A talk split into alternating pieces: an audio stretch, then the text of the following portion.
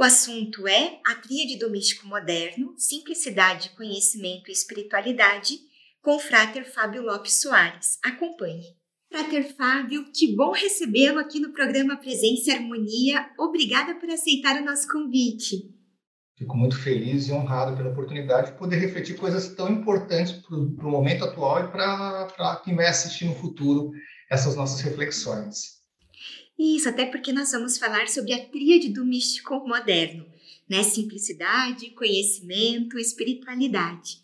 Nesse sentido, Frater, a gente sabe que agora, durante a pandemia, foram feitas diversas palestras públicas onde a tríade do místico moderno foi abordada. Como que ela surgiu e como que está sendo estudada? Olha, Lilian, é, inicialmente, cabe, cabe explicar que a gente começou a falar sobre esse assunto, refletir um pouco sobre esse assunto numa convenção que aconteceu em São Paulo, onde fizemos uma primeira palestra chamada Ânimos Universais, onde discorríamos a respeito de reflexões do que acontecia na atualidade sobre a visão de um ativismo místico, desse olhar até um pouco é, trabalhando os conceitos que a tradicional ordem martinista tinha também, de um misticismo judaico-cristão, atrelava esse tipo de reflexão. Desta, desta palestra, ela acabou, quando entramos em pandemia, acabou sendo utilizada essa palestra como uma forma de divulgação é, do, da, da, tradicional ordem martinista por conta dos trabalhos que nós executamos hoje, difundindo esse tipo de, de conhecimento, e é, dela acabou nascendo uma tríade de outras três palestras que, por uma grande por, por, por, uma grande bênção, vamos dizer assim, elas acabaram as quatro palestras, Ânimos, Ânimos Universais, o Santo Graal e o Caminho do Coração, Peace e Sofia, o Desconforto do, do, do, do Profano e do Sagrado, acabaram indo para o Amorque Play, né, tendo lá as quatro palestras alocadas. Em tese, elas, essa, essas quatro palestras, sobretudo Ânimos Universais, que discute essa tríade, nasceu de uma necessidade que nós encontramos de refletir de forma muito é, objetiva, muito direta, qual é o papel do homem na atualidade, só que com esse olhar é, do místico, com esse olhar do sagrado e não tão do profano, é, sobre a reação que tem que ter ao mundo. A gente sabe que temos uma série de desafios e nem imaginávamos o quanto esse tipo de reflexão fosse ser aplicado nos dias atuais face a uma pandemia que achávamos que iria acabar lá atrás e que não aconteceu. Me parece que é uma reflexão de alguma forma atemporal. Se nós formos pensar que até mesmo no final de 2019, início de 2020, a quantidade de pessoas que utilizavam da internet, a quantidade de pessoas que estavam é, fugindo um pouco, se afastando um pouco do que nós, na reflexão, entendíamos como sendo sagrado, do que sendo natural, era muito grande. Então, de alguma forma, era um chamamento para dizer: olha, essas são virtudes que já eram estudadas há tanto tempo, e por que não refletir sobre por que cada um desses elementos fazem parte de um apelácio, vamos dizer assim, como temos na nossa ordem, um chamamento àquilo que traz de natural, de bom, de justo a esse homem nesse mundo tão conturbado. Sim. E aí, nesse sentido, né, a gente pode falar então sobre o significado da simplicidade, do conhecimento e espiritualidade nesse contexto? É, é, talvez com esse contexto de ter trazido isso, a gente partiu de algumas reflexões bem, bem importantes. Talvez seja um, um, um vício ou um legado meu, particularmente, por ter lá na atividade profissional, eh, trabalhar também como, como, docente em alguns locais, em universidades, então a gente acaba trabalhando do ponto de vista da própria pesquisa. É, existe um autor, que é o Zygmunt Bauman, ele escreveu um livro muito interessante chamado Vida para Consumo, e ele trazia uma série de reflexões sobre a forma como a humanidade vinha caminhando, e ele nunca foi tão atual, apesar de já ter falecido, já ter transitado. Ele trazia essa reflexão de que a gente vive num mundo líquido, de alguma forma. Esse mundo líquido traz uma série de, começa a trazer uma série de, de, de imposições e de consequências, sobretudo por conta do materialismo e da forma como as sociedades começaram a, a se apresentar. Se a gente utilizar o Brasil como referência, nós temos alguma coisa em torno de 215 milhões de pessoas no Brasil, face ao que existia no Brasil na década de 70, com 60, 70 milhões de pessoas. Nós triplicamos a população brasileira e num período em que só recentemente essa população começou a ter acesso a consumo. O fato é que dentro dessa população encarnada, com acesso a consumo, com uma série de direitos e, e, e, e pulsante, é, pensante, com, querendo ter o seu, seu, seu lugar ao sol, é, algumas reflexões, algumas necessidades que são intrínsecas ao homem passaram a entrar, é, serem colocadas um pouco de lado sobre essa ótica, sobre essa primeira reflexão. Então nasceu essas três, essas três pontas, essa tríade. Primeiro da simplicidade, entendendo que a simplicidade não é contrário à prosperidade, existe uma necessidade de nós sim é, é, praticarmos o que é simples, o que é quase minimalista para algumas coisas e que o místico conhece quase que como uma ação de desapego para algumas questões, entendendo que existe algo a mais por trás de uma vida que não é somente ganhar, acumular e ter, mas sim uma vida de ser, de compreender sentido, de valorizar a comunidade. Essa primeira dessa, dessas reflexões que, que, ela é, que ela é bem importante. A segunda, a segunda reflexão é o conhecimento. Talvez escolas de mistério ou outras tantas tão tradicionais, é, ligadas à tradição primordial como a morte, mas especificamente aqui, a que nós temos vínculo, ela traz a ideia da gente ter o conhecimento para libertar, de alguma forma, quase uma, uma fé que não é raciocinada. O sentido é você acessar o conhecimento, refletir e, com isso, poder tomar decisões, escolhas mais saudáveis, mais salutares e menos cegas. Significa dizer que a gente chega ao fundo do poço e quando olha para cima tem uma luz. Então, o conhecimento é essa luz que, o, o que está ao fundo do poço que inclusive dá tema para outra, para outra conversa, porque estar tá no fundo do poço pode significar para alguns a chamada noite negra da alma, de alguma forma, só que tem luz no final do túnel. E, por fim, alguma coisa que é muito cara a nós e que é, a gente percebe. Digamos que a gente tivesse vários tipos de, de esferas é, de nossa convivência. A esfera da família, a esfera do trabalho, a esfera é, do sexo, a esfera do dinheiro, a esfera dos amigos. Todas essas esferas que circundam a nossa vida e a nossa existência é, encarnada, se eu não tomar cuidado, eu acabo utilizando essa esfera como sendo sentido da nossa vida quando na verdade eu deveria ter um equilíbrio entre todas essas esferas, nem a lá, nem a cá, e a gente entende que o amálgama disso é o que a gente chama de espiritualidade. Entenda que espiritualidade não é a mesma coisa que é, religiosidade aqui, num sentido de você tornar sagrado ou entender que existe algo a mais importante nesse contexto. Então, esse, esse, esse místico moderno, ele começa a ter essa, essa, essa volta à simplicidade, que não é contrária à prosperidade, ao acesso ao conhecimento, que se transforma em sabedoria e cada vez um pouco mais rápido, face a algumas mudanças que exigem esse tipo de reflexão, né? A pandemia, para mim, colocou um espelho, um santo obrigatório na frente de todo mundo e diz: agora você vai ter que encarar quem você é, ou com quem você convive, né? dependendo do estágio que você tem e a espiritualidade, que é essa amálgama. Essas são virtudes que já eram trabalhadas antigamente com os cavaleiros, na, na época de cavalaria, tão nobres e que ressurge com uma outra roupagem, filosoficamente, colocando um tono diferente na convivência social desse homem moderno. Essa é, é, é o pano de fundo para esse tipo de reflexão. Perfeito. E por que, que essas virtudes auxiliam no autoconhecimento e qual a sua ligação com a morte e com a tradicional ordem martinista? Total. É, de alguma forma, o que, gente, o que a gente tem como referência é poucas pessoas entendem, talvez isso está muito mais claro, e essa tríade, ou essas reflexões que nasceram em decorrência das palestras que trazem esse tipo de, de possibilidade, poucas oportunidades nos deram, deram tantas condições de explicar o momento da morte e o momento da tomba.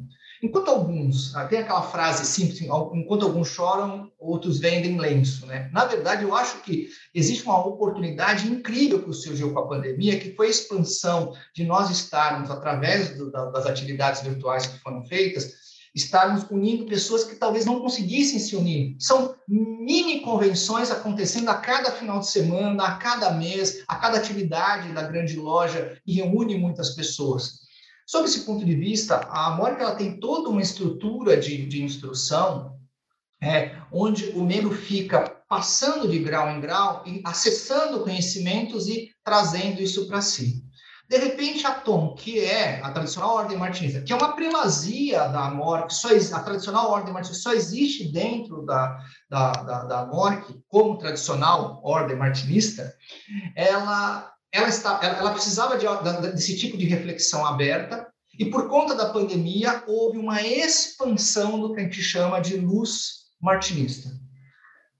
Nós temos eventos, pelo menos aqui na região SP1, em que é, uma vez por mês a gente reúne cerca de 400 pessoas, que foram um público fiel e cativo desde o início da pandemia, algo que seria impossível de realizar.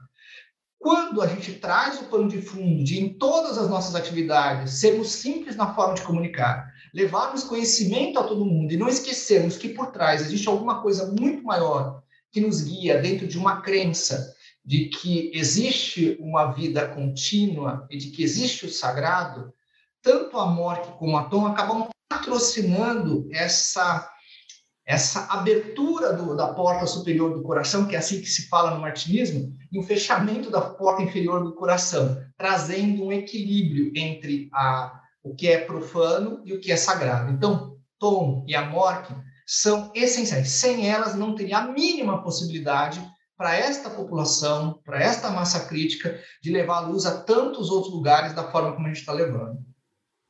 E, Frater Fábio, você foi responsável pela coordenação do grupo de rituais da Ordem Guias do Graal. Qual que é a ligação que nós podemos estabelecer né, desta tríade com o ressurgimento né, da Ordem Guias do Graal? É, isso foi um trabalho que nos deu muito trabalho, mas nos deixa muito felizes. É, poucas vezes a gente teve a oportunidade, para quem esteve nos bastidores, de fazer o que acontece, o que, o que, o que você está fazendo aqui, é, de alguma forma conversando, conversando comigo. Eu lembro que algumas pessoas que participaram do projeto Guia do Grau participaram do programa Presença e Harmonia, entre elas, por exemplo, o Frater Alfredo, que falou um pouco em alguns momentos a respeito disso, a Soror Lúcia, que também participou do, de, em, em algum momento. A Ordem Dias do Grau foi uma reconstrução, foi uma releitura de ritos muito, muito antigos, é, direcionada para crianças e, e, jovens.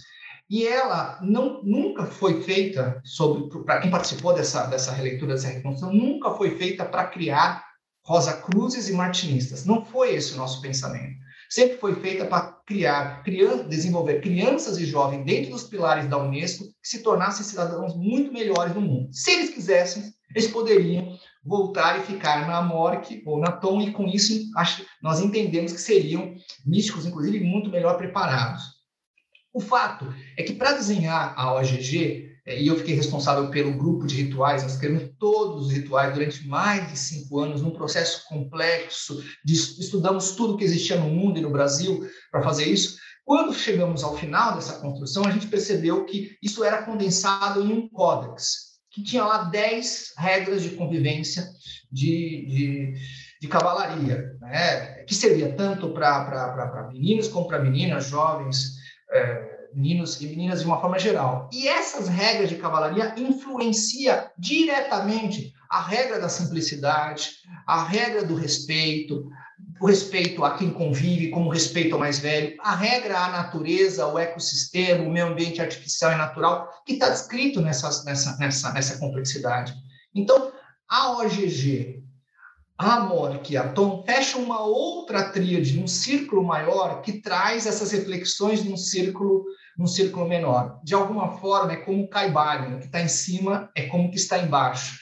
Essa tríade é uma forma de explicar o que acontece dentro das colunas da Mork, da Tom e da OGG, sem respeitar o sagrado, a tradição e os compromissos que os seus membros têm dentro dessa estrutura ritualística tão nobre e tão antiga.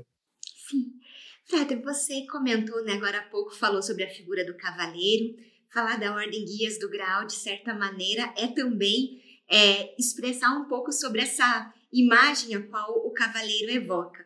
A gente consegue estabelecer um paralelo entre essa imagem, essa figura né, do cavaleiro medieval e a relação, então, com esse místico moderno, essa busca das virtudes do místico moderno? Olha, essa é uma pergunta danada, porque to, todos os encontros que nós vimos acontecer e sobre outras reflexões, existe um, um certo desejo que o que aconteceu no coração, na, na, no, na parte histórica e sagrada dos cavaleiros na época, na época medieval, voltem na atualidade.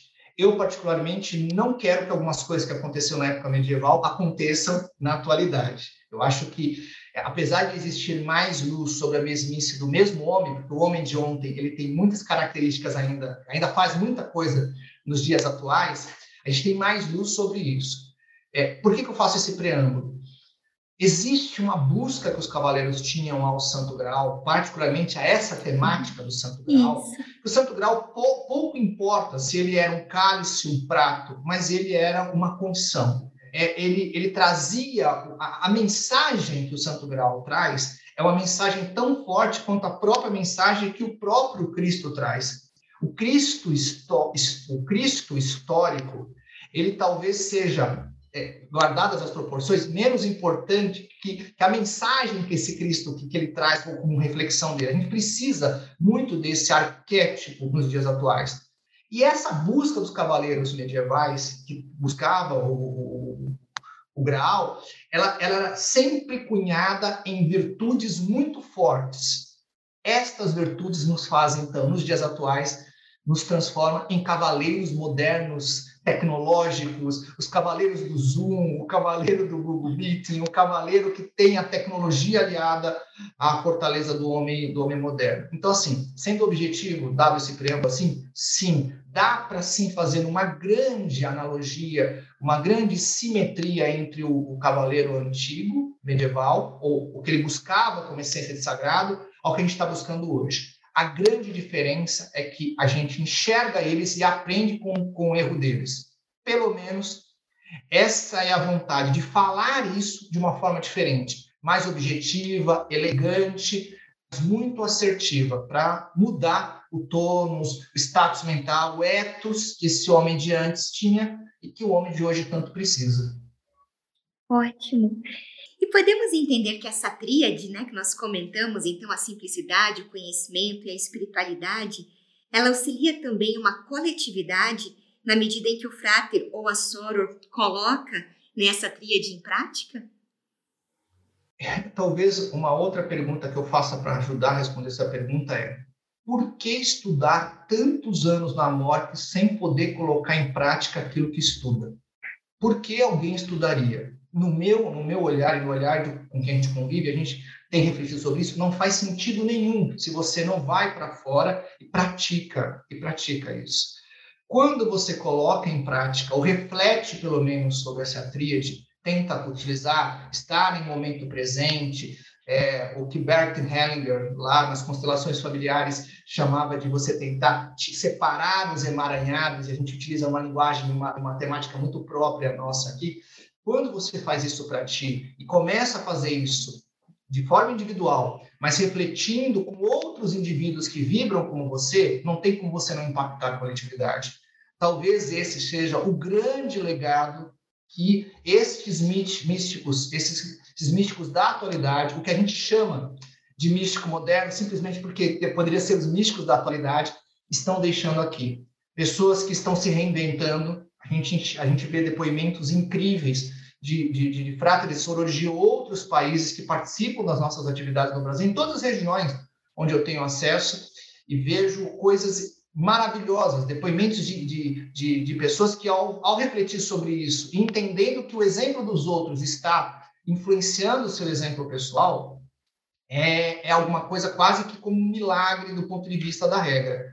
Eu até concluiria, Soror Vivian, dizendo que existe uma existe uma inspiração, existe uma linha condutora, alguma coisa que faz com que a, a, essa pandemia, de novo trazendo ela para a nossa realidade, essa pandemia venha deixar um legado de um sentimento de maior caridade, que também é uma virtude cavaleiresca, do ponto de vista da tradicional ordem martinista, quando a gente expande esse martinismo, que antes era até escondido, e que de repente a gente traz falando, falando aqui, essa, essas reflexões nasceram de uma expansão de palestras que foram feitas para atuar dentro de epitadas, dentro de, de, de lojas. Então, é, essa coletividade ela é diretamente impactada. Acho bom que seja, porque é, ao ser impactada, a gente muda o mindset, a gente muda o estado mental. E mudando o estado mental, sabe-se lá que mundo maravilhoso é esse que está ressurgindo aqui aos nossos olhos. Né?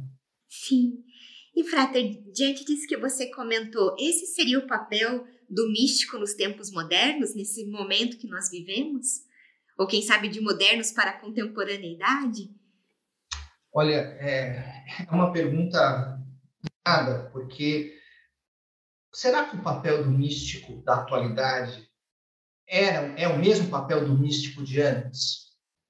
Essa é uma pergunta que a gente faz se a gente entender que existe uma tradição. Uhum. E essa tradição tem que ser mantida. É uma questão um tanto quanto dialética aqui, mas me parece que esse místico da atualidade ele está se deparando com alguns problemas que, por escala, não aconteciam antigamente.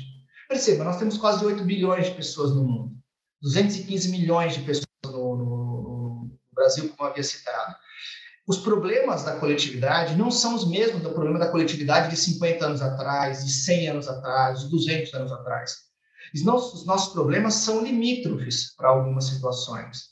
Quando isso acontece no limite de alguns níveis de convivência, no que diz respeito ao meio ambiente, de uma forma mais direta, ou mesmo acesso à, à renda, a conhecimento, os místicos tradicionalistas, que são os místicos raiz, vamos dizer assim, eles passam a dizer: pera lá, eu tenho que pensar de forma diferente. Se eu não fazer esse conhecimento acontecer de forma diferente, eu não tenho a tradição, eu não consigo passar, passar adiante.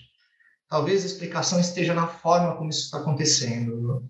Sra. Vivian, uma carta é escrita para alguém ler. Me parece que os místicos modernos estão escrevendo cartas de outras formas, porque ele, em algum momento eles perceberam que as cartas que estavam sendo escritas, por analogia, serviam só para a lupa e o olhar deles. E essas cartas passam a ter outras linguagens, outras roupagens. E me parece que a roupagem que tem sido escolhida é a da prática. Alguma coisa que funcione, que dê exemplo. Talvez nunca antes a gente teve a, a, a ideia de ter um artesão exemplo, de um, de um membro da OGG Gola Medieval exemplo, e de um membro da Tom exemplo. Então, é, esse é o papel que eu acho que o místico moderno, ou da atualidade, ou o místico contemporâneo deve ter de alguma, de, de alguma forma. E essa tríade, né, então, que nós estamos comentando, ela remete a uma essência que o místico deve codificar para dar um sentido à sua vida? Nós podemos entender dessa forma também? Acho que sim, na medida em que é, todos os caminhos vão levar a Roma. Outra frase complicada. Sim, essa simplesmente é uma forma que nós encontramos com a ontologia, com a linguagem, com o, o pensar, com a vivência Rosa Cruz e martinista, é, de expressar o que tem de sagrado dentro do nosso coração. Não podemos esquecer que, no caso, particularmente da tradicional ordem martinista, que era um pouco mais fechada, se abriu mais recentemente, ela trabalha com o misticismo judaico-cristão. E a base do cristianismo é o caritas, sob o ponto de vista da caridade que você, que você acaba entregando. Então, essa reconstrução da moral, ou esse re, essa re, visão dessa moral que cabe dentro dos dias dos dias atuais faz com que esse, esta pessoa da atualidade ela passe a ter uma necessidade de perguntar: será que eu preciso de tudo isso? Será que o minimalismo não poderia me ajudar? Será que não está na hora de eu tentar chamar pessoas que eu reputo como sendo importantes e dizer: para lá, eu posso não ter gostado de você, mas você é muito bom no que faz? Será que não está na hora da gente reconhecer que é, o esforço de muitos foi fruto de um, de, um, de, de, um, de um esforço de vida, ou seja, o resultado teve um custo? E quando eu começo a olhar, esse, ter um outro olhar sobre isso, esse olhar de empatia, de alteridade, não de autoridade, alteridade com L, é, a essência é, é, revista. Não sei se mudar a essência, porque eu acho que essa essa célula de luz, essa, essa, essa ponta, ela está muito bem, tá bem guardada. Ela tá, na verdade, ela foi despertada de alguma forma. Mas talvez dizer que essa essência ela está gritando de uma forma muito mais latente. A gente enxerga muito mais necessidade de buscar isso. Se nós não fizermos isso, alguém vai fazer. Então, que a gente possa dar o nosso recado fazendo bem, sem olhar quem. Essa é a grande verdade. Sim. E como, como herdeiros né, de uma ordem tradicional, como o Frater vê essa questão da espiritualidade, né, o caminho iniciático nessa nossa busca pelo autoconhecimento? Eu sou, eu sou um pouco suspeito porque eu, eu acho que boa parte do meu caráter foi, foi malhado ali a, a, a ferro frio dentro do, do, das colunas da, da, da, da ordem. É, apesar de ser, tentar ser muito discreto com relação a algum. Eu tento fazer sem ter que necessariamente é, escancarar ao mundo alguns, alguns feitos, às vezes um pouco mais discreto para algumas coisas. Me parece, me parece que o caminho iniciático, o caminho da iniciação tradicional, é, ele nunca foi tão necessário. Porém, todavia, ele vai precisar ter uma nova releitura, uma nova roupagem. E esta é uma percepção minha. Não é deixar de fazer a iniciação, simplesmente dizer que existe uma necessidade, uma, uma, uma forma diferente de expandir essas portas. E acho que, nesse sentido, a própria GLP deu um, um banho de ruptura na medida em que começou a fazer trabalhos difundindo o, o nosso conhecimento, a nossa cultura, a nossa ontologia, de uma forma um pouco diferente, preservando alguns valores muito importantes. Trocando em miúdos, resumindo e respondendo a sua pergunta sobre uma outra forma, acho que essa tríade, essa essência, a simplicidade, o conhecimento e a espiritualidade, elas são uma outra forma de um chamado à iniciação, ao despertar místico, à forma como você olha sob vários pontos de vista. Eu não preciso acreditar e nem necessariamente acreditar que existem seres iluminados que descerão do céu de qualquer lugar para que vá acontecer. Não é disso que se fala, na verdade, me parece que nunca foi disso que se falou. Essa é a grande verdade. Existe uma confusão. Mas sim de que existe uma potencialidade humana a ser desenvolvida e que organizações como a nossa, elas conseguem, através dos caminhos iniciáticos, romper esses grilhões é, e levar essa, essa virtude que tantos outros precisam. Talvez a gente remeta, senhora Vivi, à questão da coletividade. Existe beleza maior do que alguém trilhar um caminho de autoconhecimento sem querer fazer escândalo, sem querer fazer barulho, no silêncio, de forma incógnita e silenciosa, levar essa bondade e esse despertar ao outro? Quantos superiores incógnitos nós não temos nas nossas fileiras, de alguma forma? E o que a gente tem percebido é que essa necessidade de fazer este bem, chegar ao bem comum de forma incógnita, foi ampliada. Eu, particularmente, não enxergo uma perda, mas eu enxergo uma revolução silenciosa acontecendo é, dentro das fileiras do, de quem trilha o caminho do bem, de quem trilha o caminho do meio, de quem trilha a senda Rosa Cruz. Perfeito, Prater. Eu agradeço muito as reflexões que você trouxe para nós hoje, pela sua participação. Espero que esse seja o primeiro de outros programas que a gente possa vir aí a conversar.